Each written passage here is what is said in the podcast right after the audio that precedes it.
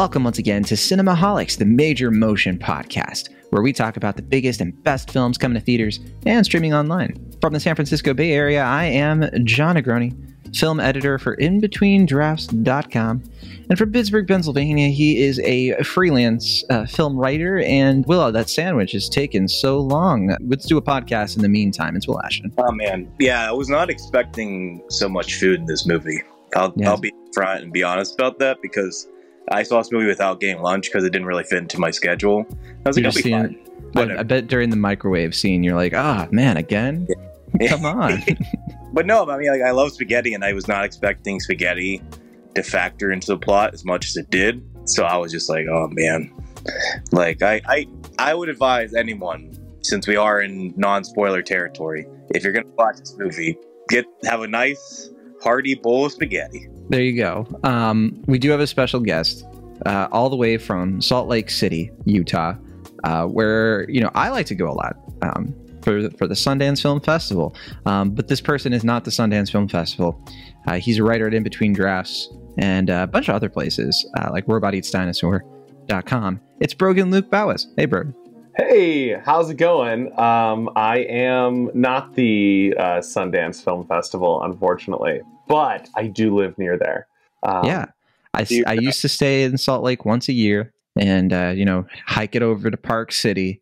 Beautiful place. I love it. I love hanging out there. it's fun. It's the it's the hill. The hill will get you during the uh, during the snow of the festival. So bring bring boots hmm uh, with steady traction. But it's it's a nice it's a nice place when there's when there's snow pushing down the smog. For those of you who don't know, uh, Sundance takes place in January, and Park City is like a ski resort. So sometimes getting in between places is uh, very, very uh, it's it's treacherous stuff. You know, I've definitely you know questioned my like soul um, trying to make that trip. But uh, so we're talking about the Flash. And we had to have Brogan on because Brogan, you, you reviewed the Flash for us on in between drafts, and you had you had some choice words for that movie. And I think uh, you know I, I don't want to give anybody's opinion away, but I think you know it's Will's favorite movie of the year so far, um, and you know he's ready to talk about it. Um, actually, no, Will. When I when I got out of the Flash uh, a week or so ago, Yeah. I I made the claim. I went bold about it. I was like, this. I I felt like this movie was going to do psychological damage to you as a person, and you were very confused by this. You were like, "What are you talking about, John? The Fl- you know me in DC superhero movies, win them all." Yeah, I still don't know what you mean by that. I feel like you're playing coy. Um, yeah, yeah, and and also you were like, "Oh, well, that's that's what Dungeons and Dragons did to me." Like, okay, you're just I was that I would say that one is more psychologically damaging to me than whatever you think the Flash did to me. You're you're more psychologically damaging to me.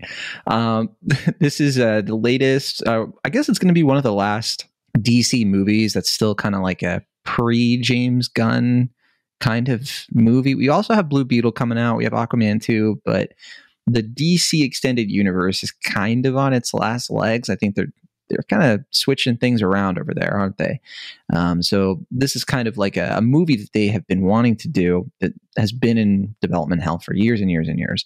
Um, Ezra Miller has been attached to it for a while. Obviously, uh, he was in Justice, or sorry, they were in Justice League in 2017, and uh, since then, uh, Miller has gone on just a, a worldwide crime spree um, that has really caught the world's attention.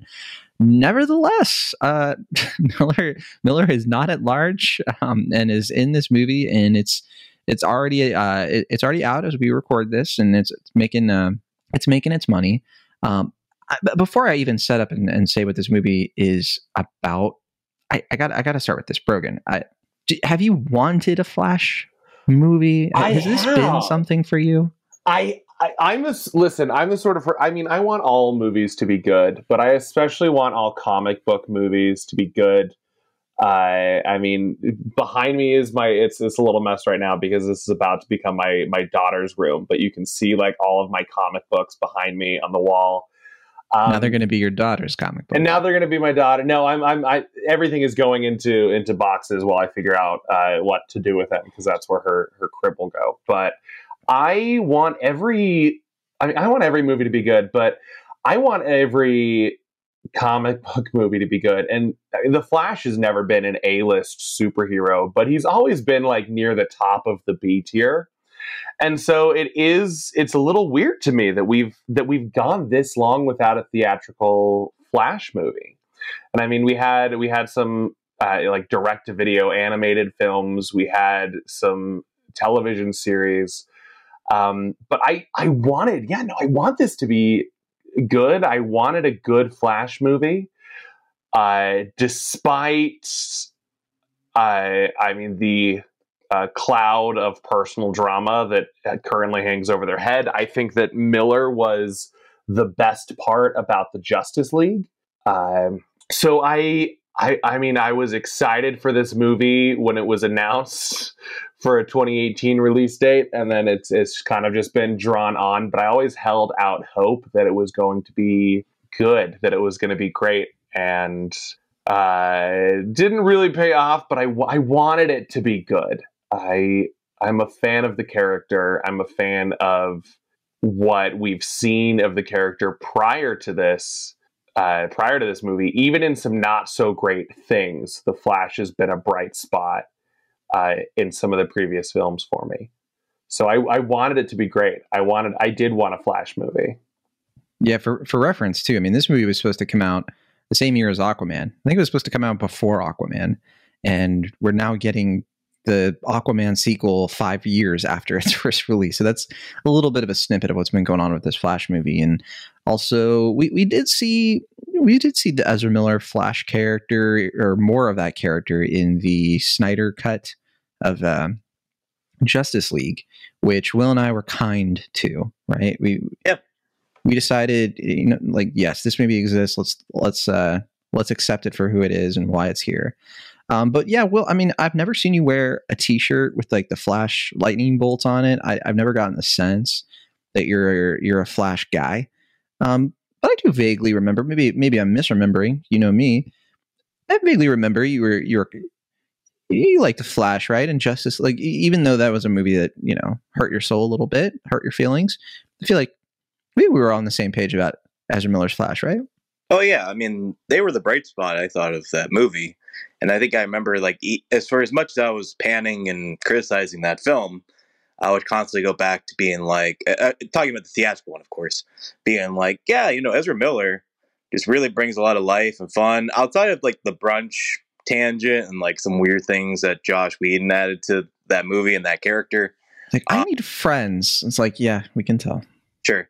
Um, but I mean, you know, uh, controversies aside, if you can put them aside, uh, I mean, I think Ezra Miller is a tremendous actor. I mean, I've, I've really been taken with her stuff, um, going back to like after school and Your co-star. Yeah, well, I was leading up to that, yes, but um, after school and we need to talk about Kevin, then Perks being a Wildflower, and getting to see them work you know, we become- can't we can't dance over it. Well, Brogan needs to know that you were in Perks of Being a Wallflower. That is uh, you were you were credited as Wallflower. Um, mm-hmm. Not even Wallflower number two. Like literally just. That's uh, the title character. That's yeah. a big deal. yeah, well, that's why we call him Will Eponymous Ashton. Uh, they should have called the extras the Wallflowers. I, now I think about it, that was a big oversight on their part. The Wallflowers should have started a band, and uh, you wouldn't have been able to call yourselves the Wallflowers. I think that's taken, but that's taken. Yeah, but um, yeah, I mean, as far as the Flash goes, I, I mean, I, I don't really uh, have as much familiarity with the comic book character, but I always thought it was a fun personality. Um, I thought there was more room with a character like this as opposed to like Aquaman or Black Adam to make a really like fun, you know, appropriately kind of zippy movie with this character. And it's one of those things where kind of similar to Black Adam, like I think this has been in some variations of being made since like 2014. Like I think I saw a statistic that this project, this film, was announced like around the time the CW show uh, was, you know, being announced or coming out or whatever. And now it's actually here. It's like just when that Flash show is ending after like seven or eight seasons. It's like something really ridiculous right. like that. Uh, which was a good show for about three seasons. And I would say it look, they proved that they could do a Flash TV show. You know, they they proved that this character had a lot of material, uh, has a rogues gallery that's pretty impressive. And actually, you know, I mean, they've been wanting to make a Flash movie to Brogan's earlier point since the 80s. And uh, they, they've kept coming back to it. I think like um, Goyer, who did David S. Goyer, the famous for Batman v Superman, everybody's favorite comic book movie, right? Um, way before those days, uh, he was hired to do a Flash movie, kind of going off of uh, Batman Begins, like the success of that movie. But it has just never quite stuck. I think uh, some people blame the Sam Raimi Spider Man trilogy and being like, these characters have too much overlapping DNA. So, like, trying to do a Flash movie would kind of be, it would feel a little bit too much like Spider Man. So, there's always this excuse of, like, oh, you know, Peter Parker and Barry Allen have so much similarity in like their comic relief, quippiness, approaches to being superheroes and everything, red costume, that uh, they, they kept putting it off. You know, and they, they decided we'll we'll wait. You know, we'll we'll let we'll let Tobey be done. It's not like they're going to make twelve more Spider-Man movies, right? Uh, yeah. here we are. Well, right. that, yes, sir, that original that original Goyer Flash film uh, was originally set with Ryan Reynolds. Uh, as Before far as Green far as, Lantern, like, as far as yeah, the quippy uh, is they because Goyer famously behind the uh, the the Blade trilogy as well, uh, and after Blade Trinity, uh, which Ryan Reynolds was was also in, uh, snagged Ryan Reynolds. He was going to be the Flash. Uh, what, what could have been? It, it, why didn't they uh, have cameos of uh, those characters in this movie? But uh, oh, I shouldn't say anything else there. Um, okay, so here's here's the movie itself. Let's talk about it. So this is a, a bit over two hours, and uh, I'm gonna say I, I, went into this. I, I really did not know quite what the structure of this movie was going to be. I, I, didn't see like uh, I, I saw like a snippet of the trailer um, at one point because I think I was in the movie theater ignoring the trailer, but I did see, like, for example, the Michael Keaton thing. And I mean, it, it wouldn't have mattered if I hadn't seen that because everybody was talking about that uh, in a lead up to this movie. So, uh, something that's kind of part of the marketing is that, like, hey, we're going to use this Flash movie uh, to bring Michael Keaton back to the Batman 1989 role. So, okay. And the structure of this movie, though, is it's Flashpoint, uh, the comic from 2011 which is essentially, you know, don't go back into the past. It's like a cautionary tale about time travel. You know, not quite the uh, most original thing, but uh, the comic was actually pretty cool. One thing I really liked about it was, uh, and the movie actually, uh, the animated movie was really cool because it's it kind of like took uh, established like characters and really like changed them up. This movie is very different. This movie is sort of like, oh, there's no Wonder Woman, there's no Aquaman. And like the original Flashpoint, it's like, okay, there's Wonder Woman and Aquaman, but uh, they like have an affair together, and also they like are totally like badasses that are killing the entire world over uh, basically a lover's quarrel. Um, and then instead of Batman, you have uh, the Thomas Wayne and uh, Martha Wayne Batman Joker dynamic. I mean, it was it was like a really cool story of like you change like one thing, and uh, it was sort of about the flimsiness of continuity in a time where that hadn't been fully explored. This movie is a little bit more of like a multiverse thing and it's Ezra Miller's character Barry Allen wanting to go back in time to stop his mother from being killed, which is what they did in the uh, not just the Flashpoint movie, but also the Flash TV show. But it essentially becomes a Man of Steel sort of uh, redo, um, where Barry Allen kind of goes into his younger self or meets his younger self and tries to prepare them for this big you know General Zod battle that makes them doomed because there's no Superman. So that that's basically the structure here. Andy Muschietti directed the movie. Uh, John Francis Daley and Jonathan Goldstein. Speaking of Dungeons and Dragons, uh, those were a couple of writers for that. Uh, Game Night is one of the ones that uh, people remember them for. Also, Spider-Man: Homecoming. Um, but I want to know what you two think about this movie. We'll start with Brogan because he he is the guest you know, and he does have a child. So I do. I have. I have a. I have two childs actually. Um, Will Will only has one, but he doesn't acknowledge that they exist, uh, and he he insists that it's something I make up. Um, okay, the the Clint Eastwood yeah. approach uh, yeah. to to being a father. Um, I was I was really disappointed by this by this movie, and I mean, coming in as a fan of the character, as someone who really wants great DC movies. Um, there were some things that I really enjoyed.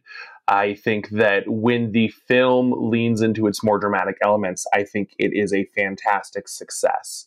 Um, there's little emotional moments in there that I think are paid off very well, that I think do the characters a lot of justice. But it always feels like in afterthought. And instead, we get really, really terrible special effects that get long, drawn out uh, highlight sequences, and we get comedy that uh, works so poorly that at one point Ezra Miller says to himself, like, "Hey, these jokes aren't working," and then they just keep going back again. Um, so there was, I think, there was a lot of promise. You can see that promise in some of those scenes, but as a whole, it was all over the place, and there's a lot of parts. Uh, I, as a whole, I don't think it. I don't think it worked. Okay, well, well, Ashton, you have been called the fastest podcaster alive, That is and far from I mean, only your girlfriends have said that. Um, but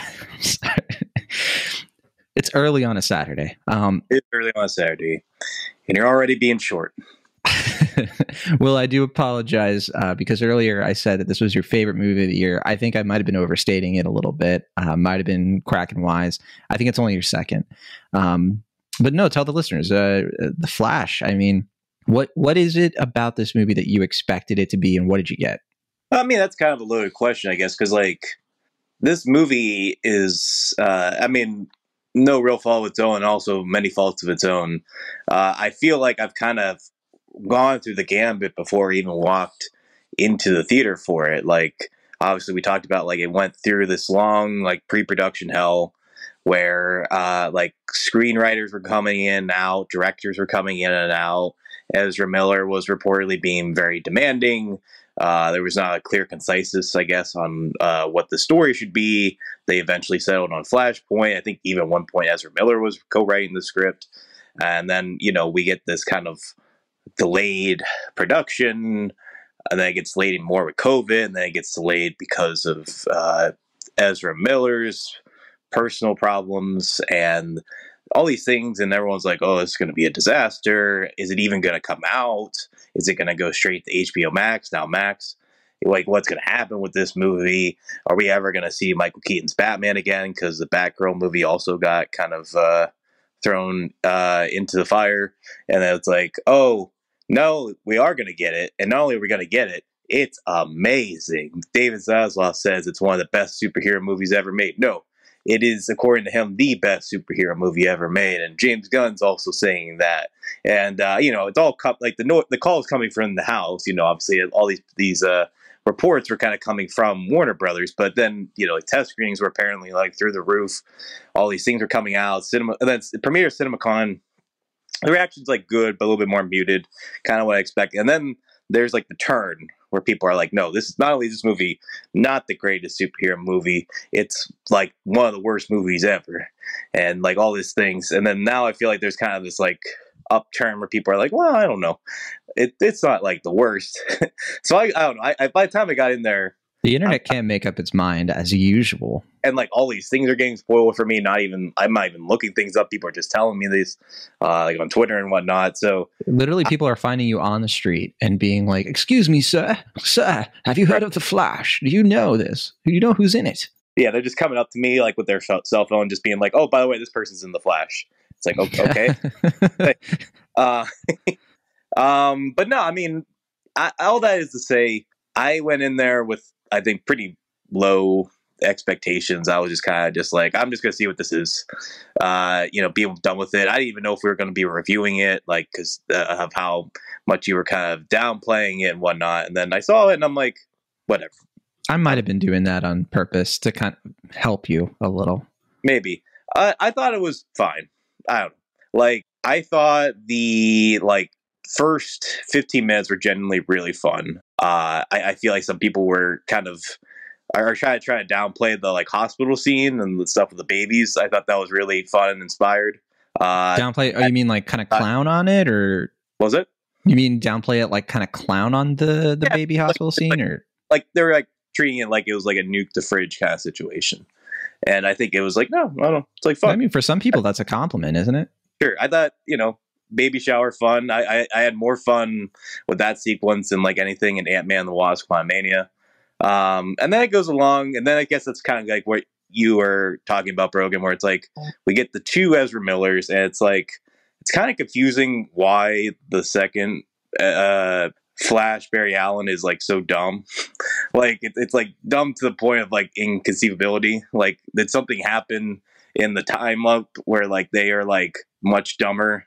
I think it's in the text of it of like basically what makes Barry Allen very smart is after his mother is murdered, he like obsessively tries to become a genius in order to, you know, find a way to exonerate his father. So I think it's there in the text. I guess, but like to the point where it's like they go to Antarctica and, and the other Barry Allen's like, why is it cold? And it's like, I mean, Because he's quirky, Will. He's quirky and he's having a go of it. but no, I mean, um, all that to say, I mean, I think doing the kind of uh, Back to the Future light kind of story fits well. I think Ezra Miller, as, just as an actor, I think they carry it pretty well. Uh, I mean, I think they work generally well alongside each other outside of some of the bad jokes. Um, but I don't know. I mean, I, I think I was with it for the first half, but I think it does suffer from the typical sort of stuff that happens with superhero movies. It's it's bloated, too many high stakes to the point where it feels like there are no real stakes. Uh, you know, just too many cameos, too many like you know muddled images caused by bad CG, by overworked uh, computer graphic animators, and uh, it's just like the typical kind of stuff. I feel like that hinders most bloated blockbusters like this one. But overall, I mean, I don't know. It kind of left me with a shrug. I, I didn't really have such strong positive or negative feelings. I guess kind of considering all the baggage that's come with it, I, I found it to be tolerable, but nothing I'm excited to revisit at, at any time uh, in the near future. Or I'll say what I, past. I'll say what I think real quick. So, because I, I don't want us to put off a little more spoilery talk because I think it's this is an easy movie to spoil, uh, to be sure. Um, so, what I'll say is, I think the way I feel about this movie, my, my general thought on it, can be summed up by the way the movie handles Iris West.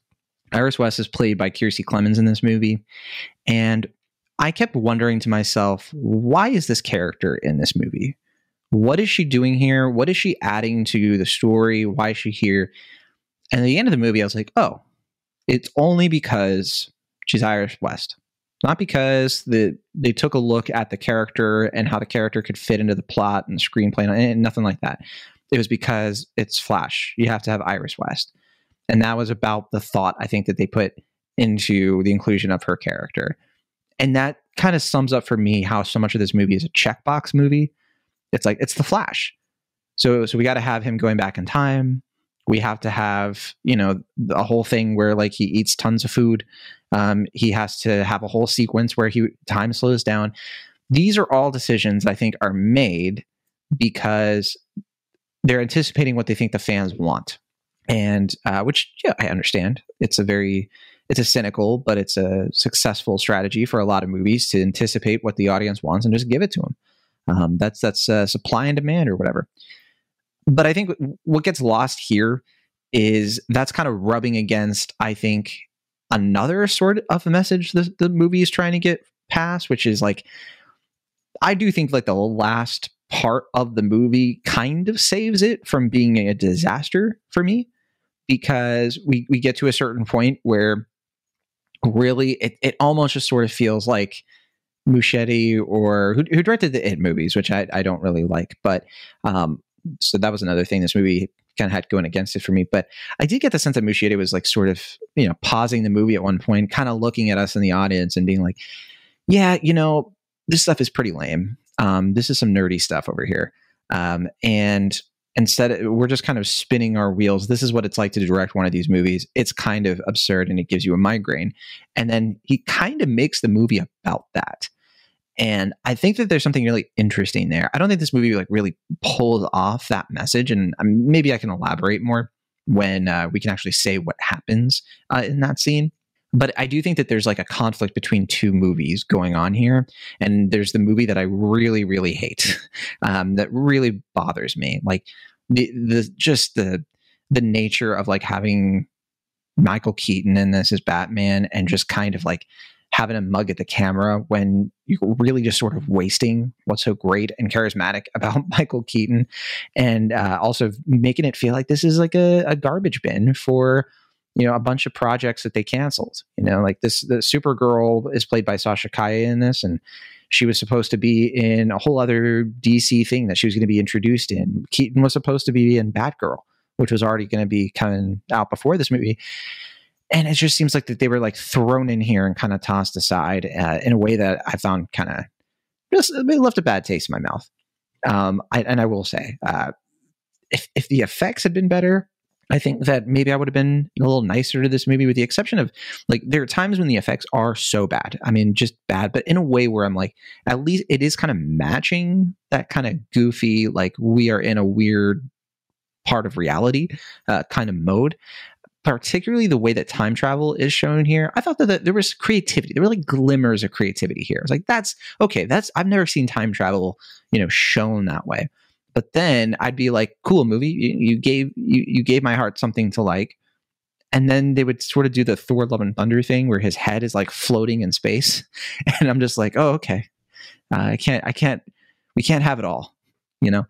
Um, so yeah, I'm, I'm in a lot of conflict with this movie. I don't think I'm as, you know, fine, whatever about it as you are, Will. I don't, I don't know if I dislike this movie more the same uh, as Brogan. I'm just kind of I'm kind of walking from this movie being like, I just want to move on. I want to do what this movie is saying. This movie is saying, move on, don't live in the past. I, w- I want to do that with this movie and just forget about it, uh, quite honestly, because uh, I think that it's a, it's definitely a low point, uh, not a flashpoint for me. Um, any any other uh, non spoilery things you guys want to cover off before I, I open the door? I, I do think the effects are worth going into more more detail on because I, I had the same the first time we kind of see time travel and the effects aren't great, but I was like, oh, is this stylized? But as right. the movie went on and you see how poor the effects are across the board, uh, it really it's sort of like I'm watching this movie on the big screen and I'm like, man, I really wish this was like on my phone or something where this wouldn't be as garish, as obvious. I and there aren't really I don't know there aren't really bad effects artists in Hollywood. Uh, there are they're just overworked artists ones. with yeah they're overworked. They're on too tight of deadlines, too low of budgets. Um, but it is it is something where like there are several just whole sequences in this movie that remind me of like the plane landing in the ocean in Air Force One. Um, oh, you went farther like, back than me. I was going to just go back to like Matrix Revolutions. Like, I just yeah. imagine, you know. Yeah. It's it's and there, there's parts of it where I, I don't even understand why. There's parts of it I don't even understand why like they're using CG in some of these scenes. Um, like when you have, I mean, you have Michael Keaton walking down a hallway, and then his character is just a really bad like 3D render for a couple of the, seconds. The suit couldn't fit that day or something. Who knows? Like, yeah, and then uh, I mean, and there's bits. Uh, as Ezra Miller plays two characters in this movie. Um, I thought a lot of that was seamless. And there was parts of it that I think worked fine, which I mean it should be because like we nailed this with Parent Trap 25 years ago. Um, but I thought you were going to reference uh, John Stamos in Full House. No, they did, they did a great job in that episode. I'm just no, I'm joking. A, it was pretty bad. No, there's a but there's like bits even where I don't know. There's one there's one scene uh, that really stood out where there's there's two Barry Allens, but then one Barry Allen walks off camera, and you have Ezra Miller. Their like facial features move, and their face doesn't catch up. Like their their face is moving out of sync with like their eyes and their mouth, and it's there's just parts in here that really stood out to me as some of the worst effects I've seen in a in a production of this scale in a very long time. And that did make it so much harder to if, if it was a very pretty movie, it would have been so much easier to overlook some of these uh, to overlook some of these weaknesses in the story.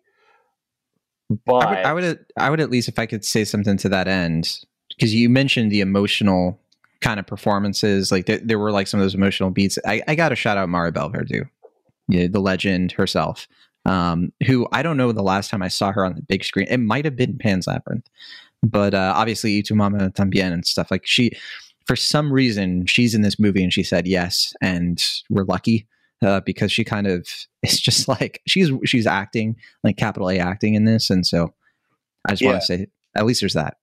I'm glad you pointed that out. Yeah, I thought her performance was terrific, and I had no idea if she was in the movie, so I was really excited. Same, yeah. When I saw her I was just like oh she's his mo- she's Barry Allen's mom? Wh- where's this going? Um, I don't know. This might be a little is this why Zaslav called it the greatest superhero movie of all time and that's the mother I- of all superhero movies Well, and I think the cast, I think the cast as a whole, I think does good when they have those moments. Uh, Verdú, she has some. She, I think, is lucky in that she has the film's strongest scenes, so that uh, she has the opportunity to showcase how fantastic of a performer she is. Um, I also uh, Ian Loh, who portrayed uh, the younger Ezra Miller, uh, and also the spitting image of Ezra Miller. So very that uh, was great casting yeah. great casting there. Uh, but I I think think, their those, film debut. yeah, those those two, um, I think, are given the best scenes to work with and really show off the acting chops that they have. But I mean, I think that I think that Miller, Calle, uh, Keaton, I mean Ben Affleck, Ron Livingston, they all have moments of really great performances. Uh, and there's some really moving scenes in this film, which is which is why it frustrates me more. If it was just kind of across the board, like goofy in a way that doesn't really work, I would probably be less upset than if it was a uh, a film that just has these moments of greatness. Because, yeah, you're right. Uh, Verdú is fantastic, um, and I think that most of the cast. I don't. I don't think the capabilities of the actors in this film are a problem. I I think that they all do a great.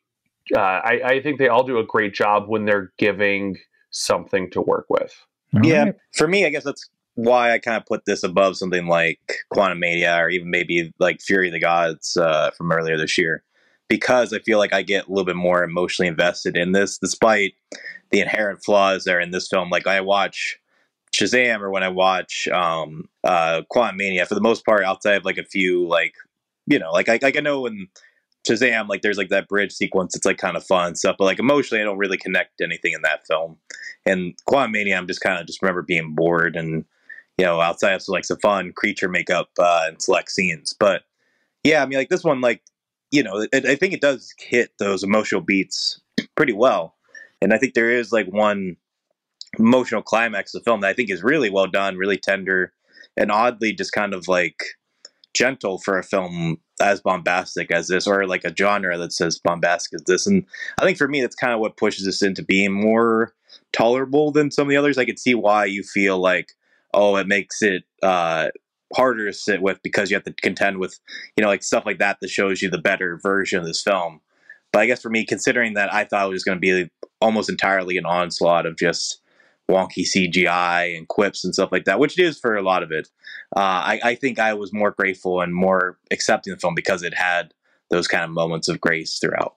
So uh, bef- before we open things up and uh, we spoil this thing every which way, uh, I do have to mention, uh, man, the timing.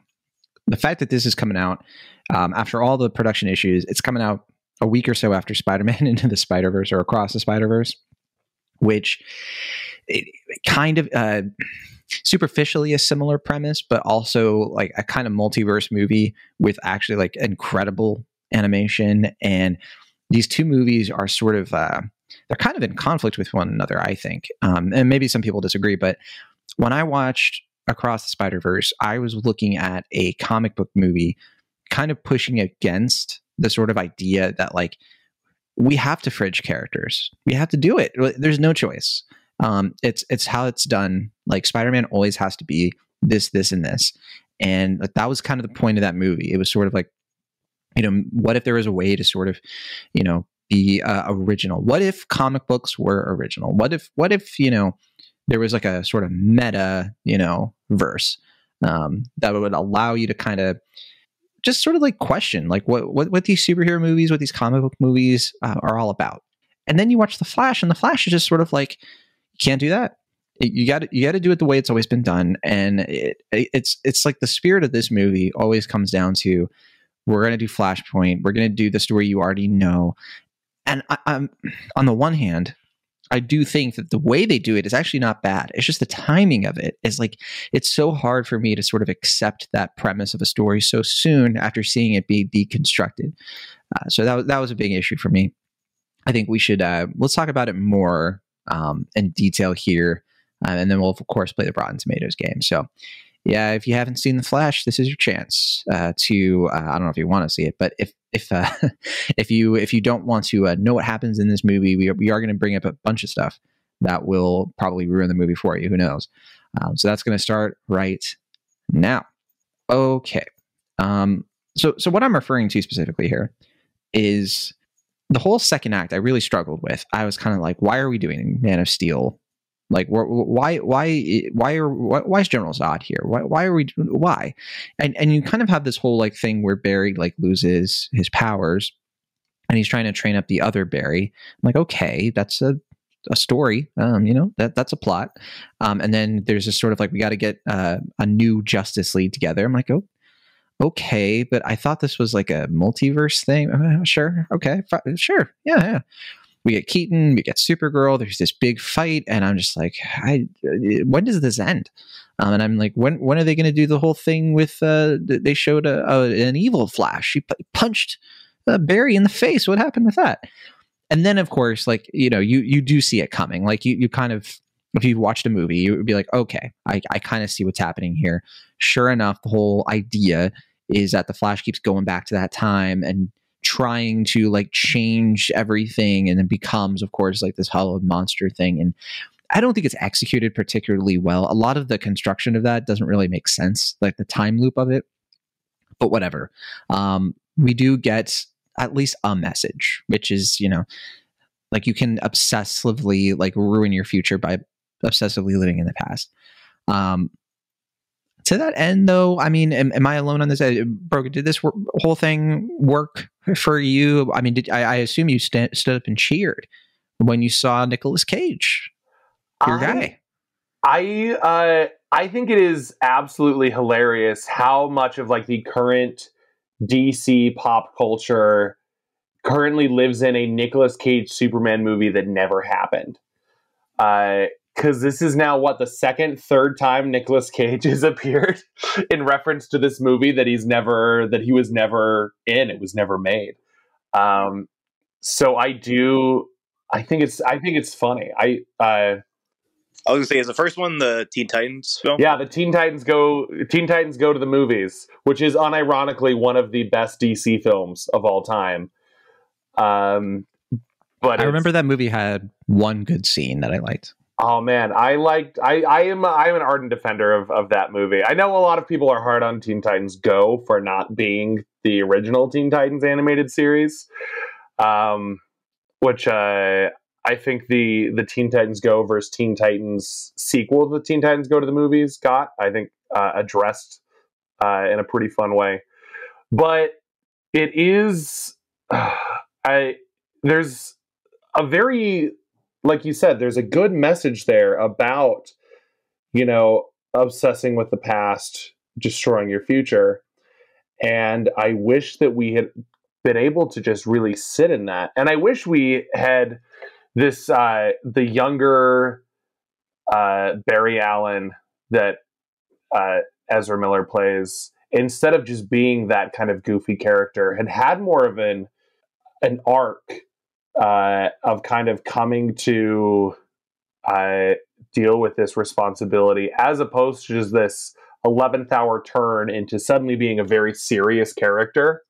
Um, and then uh, we get distra- we get all of these cameos. I mean, we get Nicolas Cage, uh, which I would be very interested to know if he was ever like actually on set or if they just like made his face. Um, because all of the I, have talked about the special effects in this movie. That whole sequence, I think, is one of the the most obvious parts because we get Nicolas Cage, which I think is fun, fighting a giant spider, uh, which is like uh, that's a fun little reference to Uh, a fun little reference to the the Superman Lives movie that didn't exist. Um, but then we get, uh, I mean, they bring back Christopher Reeve, which is a big, you know, he's a very significant figure, if not one of the most significant figures in DC's history on the big screen. And they they bring him back, and it looks, uh, it looks like a bad uh, deep fake. Um, and so we we get all of these we, we get all of these cameos and they don't really add anything to that climax they don't really add anything to the that message so i i mean as as as lovely as it is to see Nicolas Cage as a long-haired superman fighting a giant spider why and and it, you talked about this being a being a checklist movie. Uh, but it gets to the point where it's not even like, oh, well, this is a Flash movie, so it has to do this. It's like, well, this is a DC movie, so let's reference everything DC has ever done, and I I think that sort of fan service is is short sighted. I don't think it's necessarily uh, I, I know that there will be people that are, are very excited, but I don't think it's going to excite as many people as they're hoping for.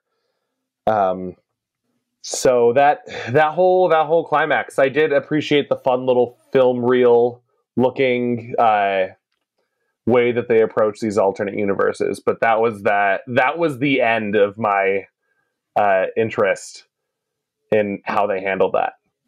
Yeah, I mean, Will. Oh, yeah. Go ahead. See. um, I mean, I knew about like Christopher Reeve and a lot of the cameos going into it being like you know like CGI'd in. Probably, I don't even know if they even got. I would hope they got at least, at the very least, the permission of the the family or the estate before they did that. But I mean, I will say because of that, I feel like I was less insulted than I was for like Ghostbusters, where I think I wasn't as aware of that. And so when I saw that, I remember being pretty genuinely angry about how they were like using someone's um, likeness, you know, posthumously, and in this way that felt very cheap and manipulative. Though I think that one you could maybe maybe argue they were like trying to have some good intention there, but it felt very, uh, you know, cynical to me. Uh, this one, as Brogan was mentioning, I feel like it is pretty unnecessary. So when you get like not only Christopher Reeve but George Reeve, who yeah. I mean, that's the one where I think like you know knowing his life. I mean, it's also very bizarre to me that we have a new uh, Flash movie that has both George Reeve and Ben Affleck, considering Hollywoodland, um, which I remember being pretty good. I, I, I, haven't seen that movie in a long time, but I, I, I would definitely say if anyone doesn't know about George Lee, uh, George Reeve's life, I mean, watch that movie. Uh, but yeah, I mean that that one was just the one where it's like knowing his hardships, knowing how much of a toll playing Superman played, in his life and his uh, his like kind of tragic death. I mean, just that one like kind of was just like, what what are we doing here? Like, what Yeah. is- Um, but yeah, I mean, outside of that, I mean, I, I wish um, they had just gone kind of more into like the Nicolas Cage, like what if sort of scenario because I felt like that's fun. Like, yeah, I mean, like, I mean, I'm assuming they, they got the okay from Nicolas Cage, and it's like, yeah, like, let's have like these like lost, you know, casting things. Like, obviously, the Nicolas Cage one's the most legendary, but yeah, I mean, there's, I'm sure there are tons, and like, you know, it, it would be like a fun little Easter egg. Like, I even if like fans didn't know, like, oh, like this person was attached to this project or whatever, you could just have like fun little like celebrity cameos pop up there. Yeah, I just don't. I think having the the likeness of these uh, deceased celebrities, and especially like I said, George Reeve, where it's like a pretty tragic story. Um, yeah, that that didn't sit well with me at all. But um, yeah, I, I, think otherwise, I, I think that idea is fine. It, but I agree with Brogan, and, and the scheme thing is just mostly unnecessary. And I, I felt like it took away from the movie more than added anything outside of the Nicolas Cage fun little bit there. It reminded me of the uh, Space Jam New Legacy sort of planet things, you know, like the way that they were. And, and I bring that especially to point out. I don't just mean checkbox movie in terms of like here's here's the checklist. It's like it's almost like the instructions you're putting into the algorithm, which you know Space Jam: New Legacy was all about that, right?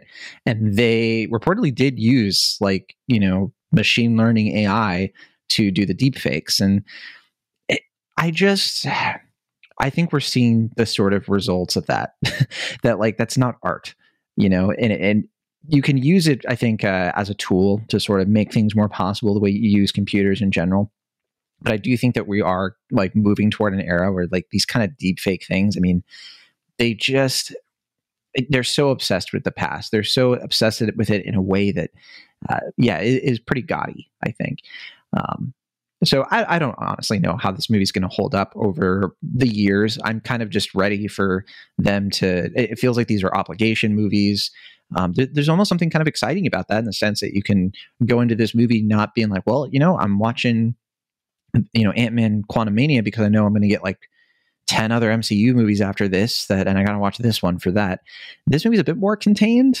You can kind of just watch it. Uh, but on the other side of that, you, you do kind of it does sort of demand a lot of knowledge about comic book movies um, across eras uh, in order to get all of its references so yeah I, I, definitely i don't like this type of film storytelling. And it, it's almost sort of like we're way past the point of superhero fatigue. We're kind of at the point of like uh, just just kind of spinning our wheels. And it, it's like past the point of exhaustion where i feel like we're running on empty in terms of you know what these movies are supposed to be, what they can be, and and why they exist, and you know what what who's the kid who's watching this movie and being like, I can be a hero, I can, you know, like really, see, like the whole point of like that escapism and everything.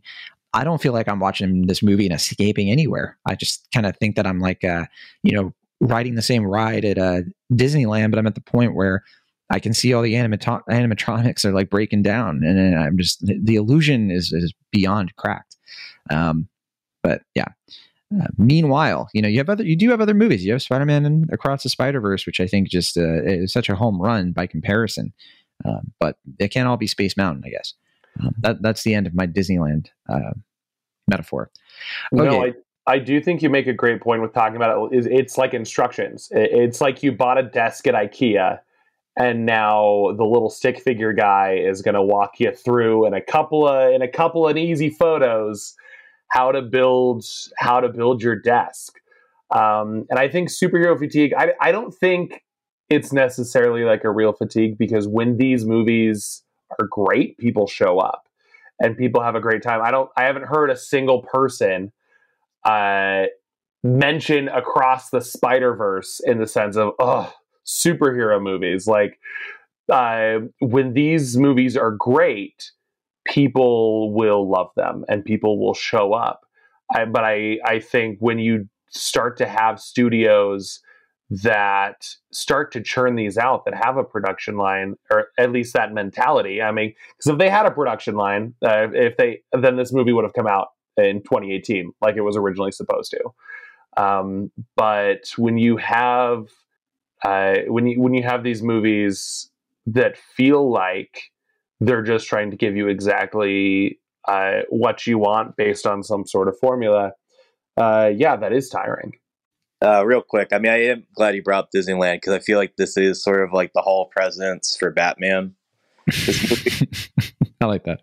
Yeah, you like uh, you go through and it's like, "Hi, I'm Michael Keaton, and I played Batman in the '80s." And then I... just kind of have the robot kind of just like right the yeah, Hall of Batman's. Yeah. yeah. the Hall of Batman's. Yeah, uh, the Batman. I do. Uh, do we want to yeah. talk about that that very last cameo they do right before the oh, credits drop? The, the, George Clooney thing. The George Clooney George Clooney is here. I thought that was uh, neat.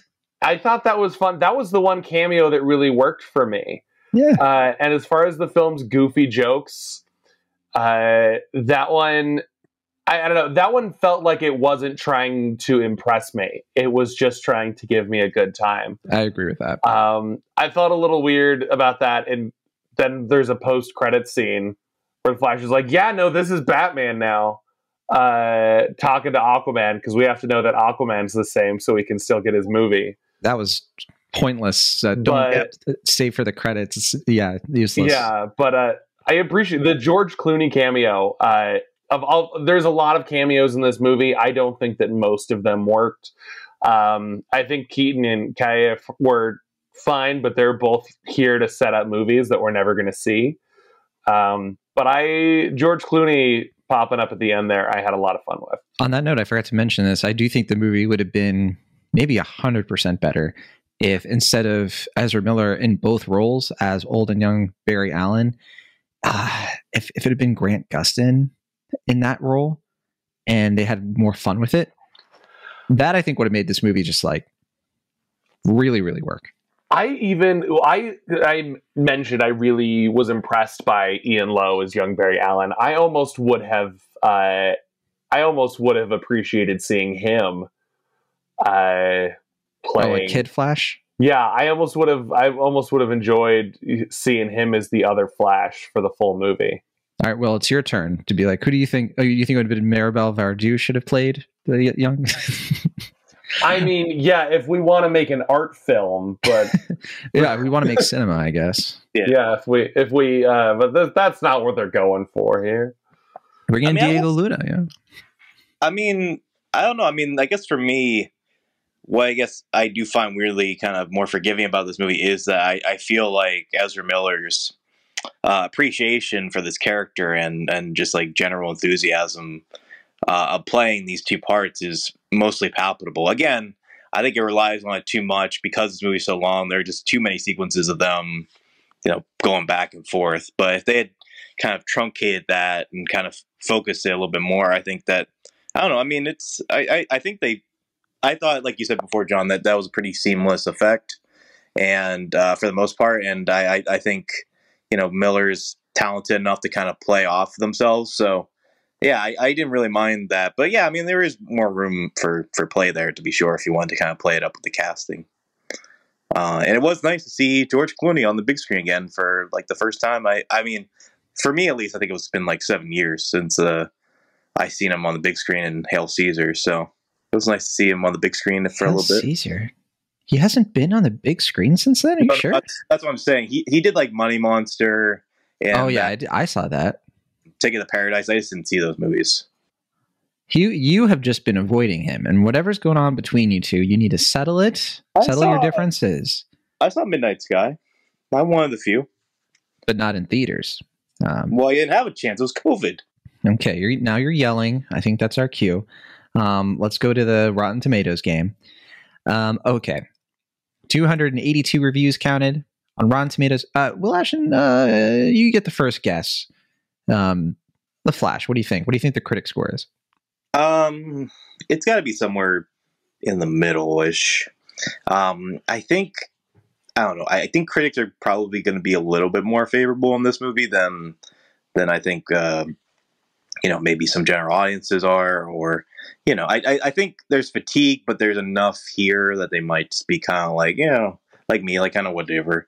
Uh, I mean, obviously there's the blow of like the cinema school or the uh, CinemaCon and like uh, Zaslav kind of overhyping it, but there is also like the, the reviews that came out of CinemaCon that were mostly pretty positive. So I'm gonna say like 64 percent. So many qualifiers for that one. Um, yeah. okay, Brogan. Uh, what what about you? What's your guess? Oh man, I I, I think that I think it's going to go down, but I think there's a lot of that early hype. Uh, I think is still going to reflect in that in that rating because there was a there was a lot of hype for this film early on. I'm going to say a little higher. I'm going to say like 66, 67, 67. Well, we should say the, the score used to be pretty high. I, th- I, I was seeing it uh, not high, high, but it was in the 70s at one point, and it has gone down um, it's definitely, I think, the lowest it's been so far, and it is 67. Uh, there you go, Brogan. Uh, so, Will, he's he's stepping into your territory. Better watch out. Um. Brogan, you get the next first guess. All Audience right. score. We have a thousand plus verified ratings. Uh, Will's going to have the advantage because he knows the CinemaScore. But uh, let's see what you can do. Um, um I I think uh, ooh, I think the audience score is going to be higher. Um, part of that is that hype, but there's also a lot of people who, I mean, there's a lot of people who are just going to be so excited for the Flash to get his own movie, even if there's, uh, uh, so uh, I'm going to say uh, 80, uh, 84 this time. Brogan guess is 84. Well, Ashton, what's your guess? I know Um, you like to pride yourself on being a man of the people, having your finger on the pulse. Yeah. Um, I think it's going to be weird because I think it's going to be higher than the critic score, but like low by audience score standards for superhero movies. So I feel like it's going to be like 75%. You know, you're you're definitely you have the right thinking. Uh, but once again, Brogan Brogan's definitely closer. Bro, Brogan's hanging out with the people. He was in the theater, uh, asked, talking to people. And uh, Will, you left too early. It's eighty five percent. So, All right. But so far, Brogan's cleaning your clock. Um, but this is the part where I get to step in and try to save you. You know, with CinemaScore, uh, you know what it is. Um, so yeah, Will, which which of us guesses first? You get to you, you're running the, the running the game. You're stepping into the the host chair. What's up? Uh, I feel like since uh, Brogan's a guest, he should guess first. Bias. Okay, CinemaScore. I'm torn on this one because this is one that I see uh, being a bit more divided. But I'm gonna I'm gonna say probably A minus. I think people are gonna lean positive on this one, even if I don't understand it. Hmm, interesting. All right. What do you think, Joe? I think this is a B if I ever saw one. Um, I think that it's. Uh, I think people are going to be annoyed with the length because it's two and a half hours, and I do think that people are going to stay for that post credit scene and be like, "That's it."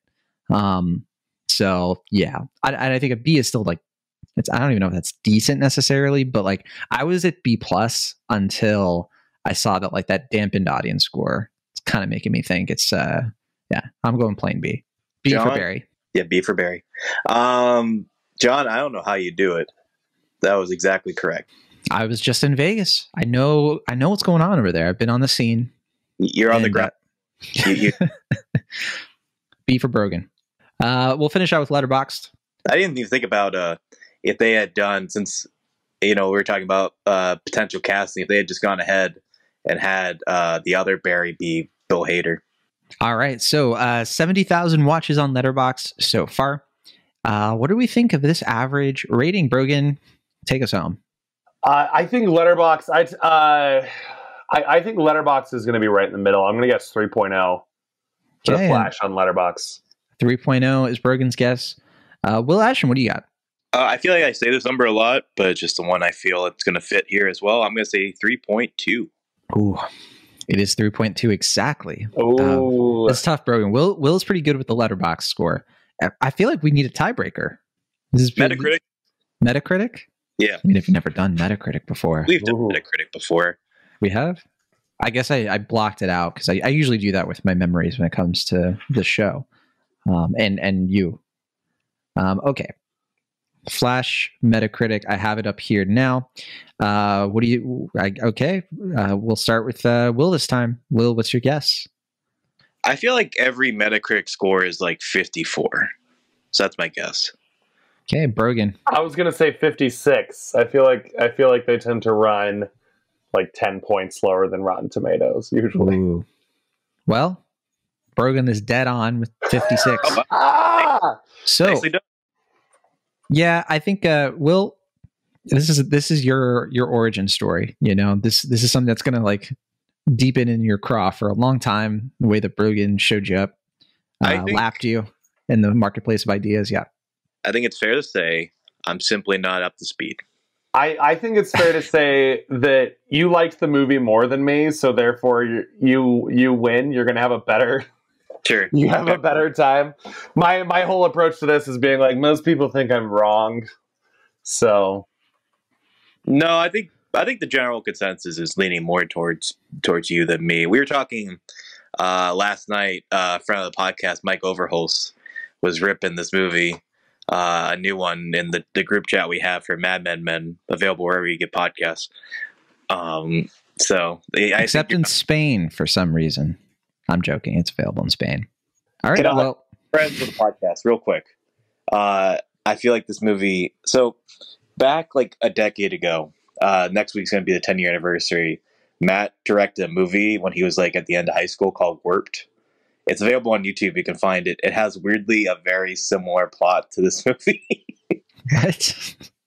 when Uh, Matt goes back in time or yeah, well, he was Back to the Future is his favorite film, and he uh, is like trying to go back in time to like help himself prevent. I, I don't want to spoil it. I'm a credited producer on it. Uh, You're being a bit of a Zaslav right now. You're kind of like, honestly, this is the best yeah, movie Matt's ever made. he it's his one and only movie he's directed thus far. So uh, if you want to watch it, it's on YouTube. Check is it, it out. on his IMDb? Uh, Should I don't be, know. right? It should be. It should be on Letterboxd. Um, so next week, uh, so we do have Elemental. Um, I don't know if that's going to be coming out before this as a bonus or how we're going to split it up. Uh, but we're also talking Elemental this week. Our Asteroid City review is already out. Um, the only other movie coming out this week that we have been talking about talking about is The Blackening, which uh, Mike uh, watched and reviewed for us at In Between Drafts and highly recommended it. And uh, I I don't know when, uh, when or if I'm going to see this one this coming week. Will uh, do you plan on seeing The Blackening? I want to. I don't know when I'll get a chance to, but I've heard it's good. Yeah, same. Um, because next week we do have No Hard Feelings coming out. Um, Yeah. so that's going to be the the J Law Jennifer Lawrence uh, comedy, raunchy comedy. She's back, and uh, Uh, Is that what we're doing? Or are we doing past lives? Well, uh, that's what I was going to mention next. Is that there is Past Lives, which uh, is going to be hit in Pittsburgh finally, uh, and so I do want to talk about that movie with you. So we have, we have a couple options. We have a couple movies to get to here, and uh, Brogan, I know you're going to see Mad Heidi, the Swiss exploitation. Uh, are you already watched it? I am no. It's actually on my list of. Uh, I'm going to be watching it this weekend. Um, I heard no, it it's, here's why it's delayed is because I made a joke to you uh, about doing a list of uh, pitches for Lion King spinoffs, and then I thought about it, and I'm like, I have to actually do that.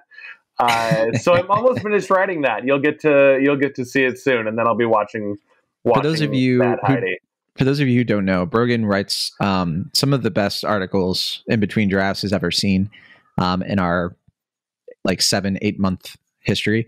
Uh, so you can you can definitely find those. We'll we'll of course link out to your Twitter and everything, and Perfect. and uh, people can find all your good stuff. Uh, but Brogan, thank you for coming on the show, lending your flash knowledge and what have you. Um, is there anything you do want to plug before we uh, we say goodbye? Uh, yeah, I mean, you can find me uh, online, roboteatsdinosaur.com, uh, Robot Eats Dino on social media because character limits are a thing. Um, and yeah, thanks for having me on. I appreciate getting to talk movies with you guys. So, Yes. Good talking to you. An enjoyable time if there ever was one. All right. Well, we'll we'll see you all in the next one. Uh, from the Internet California, I'm Jon Negroni. Around the area of Pennsylvania, I'm Wash. See you next Um, time. Hey, Oh, yeah. sorry. Sorry, Brogan. oh, Leave no, I didn't, I don't know. I don't know. It's okay. Hi, I'm Brogan. Have a great day. Perfect. See you next time.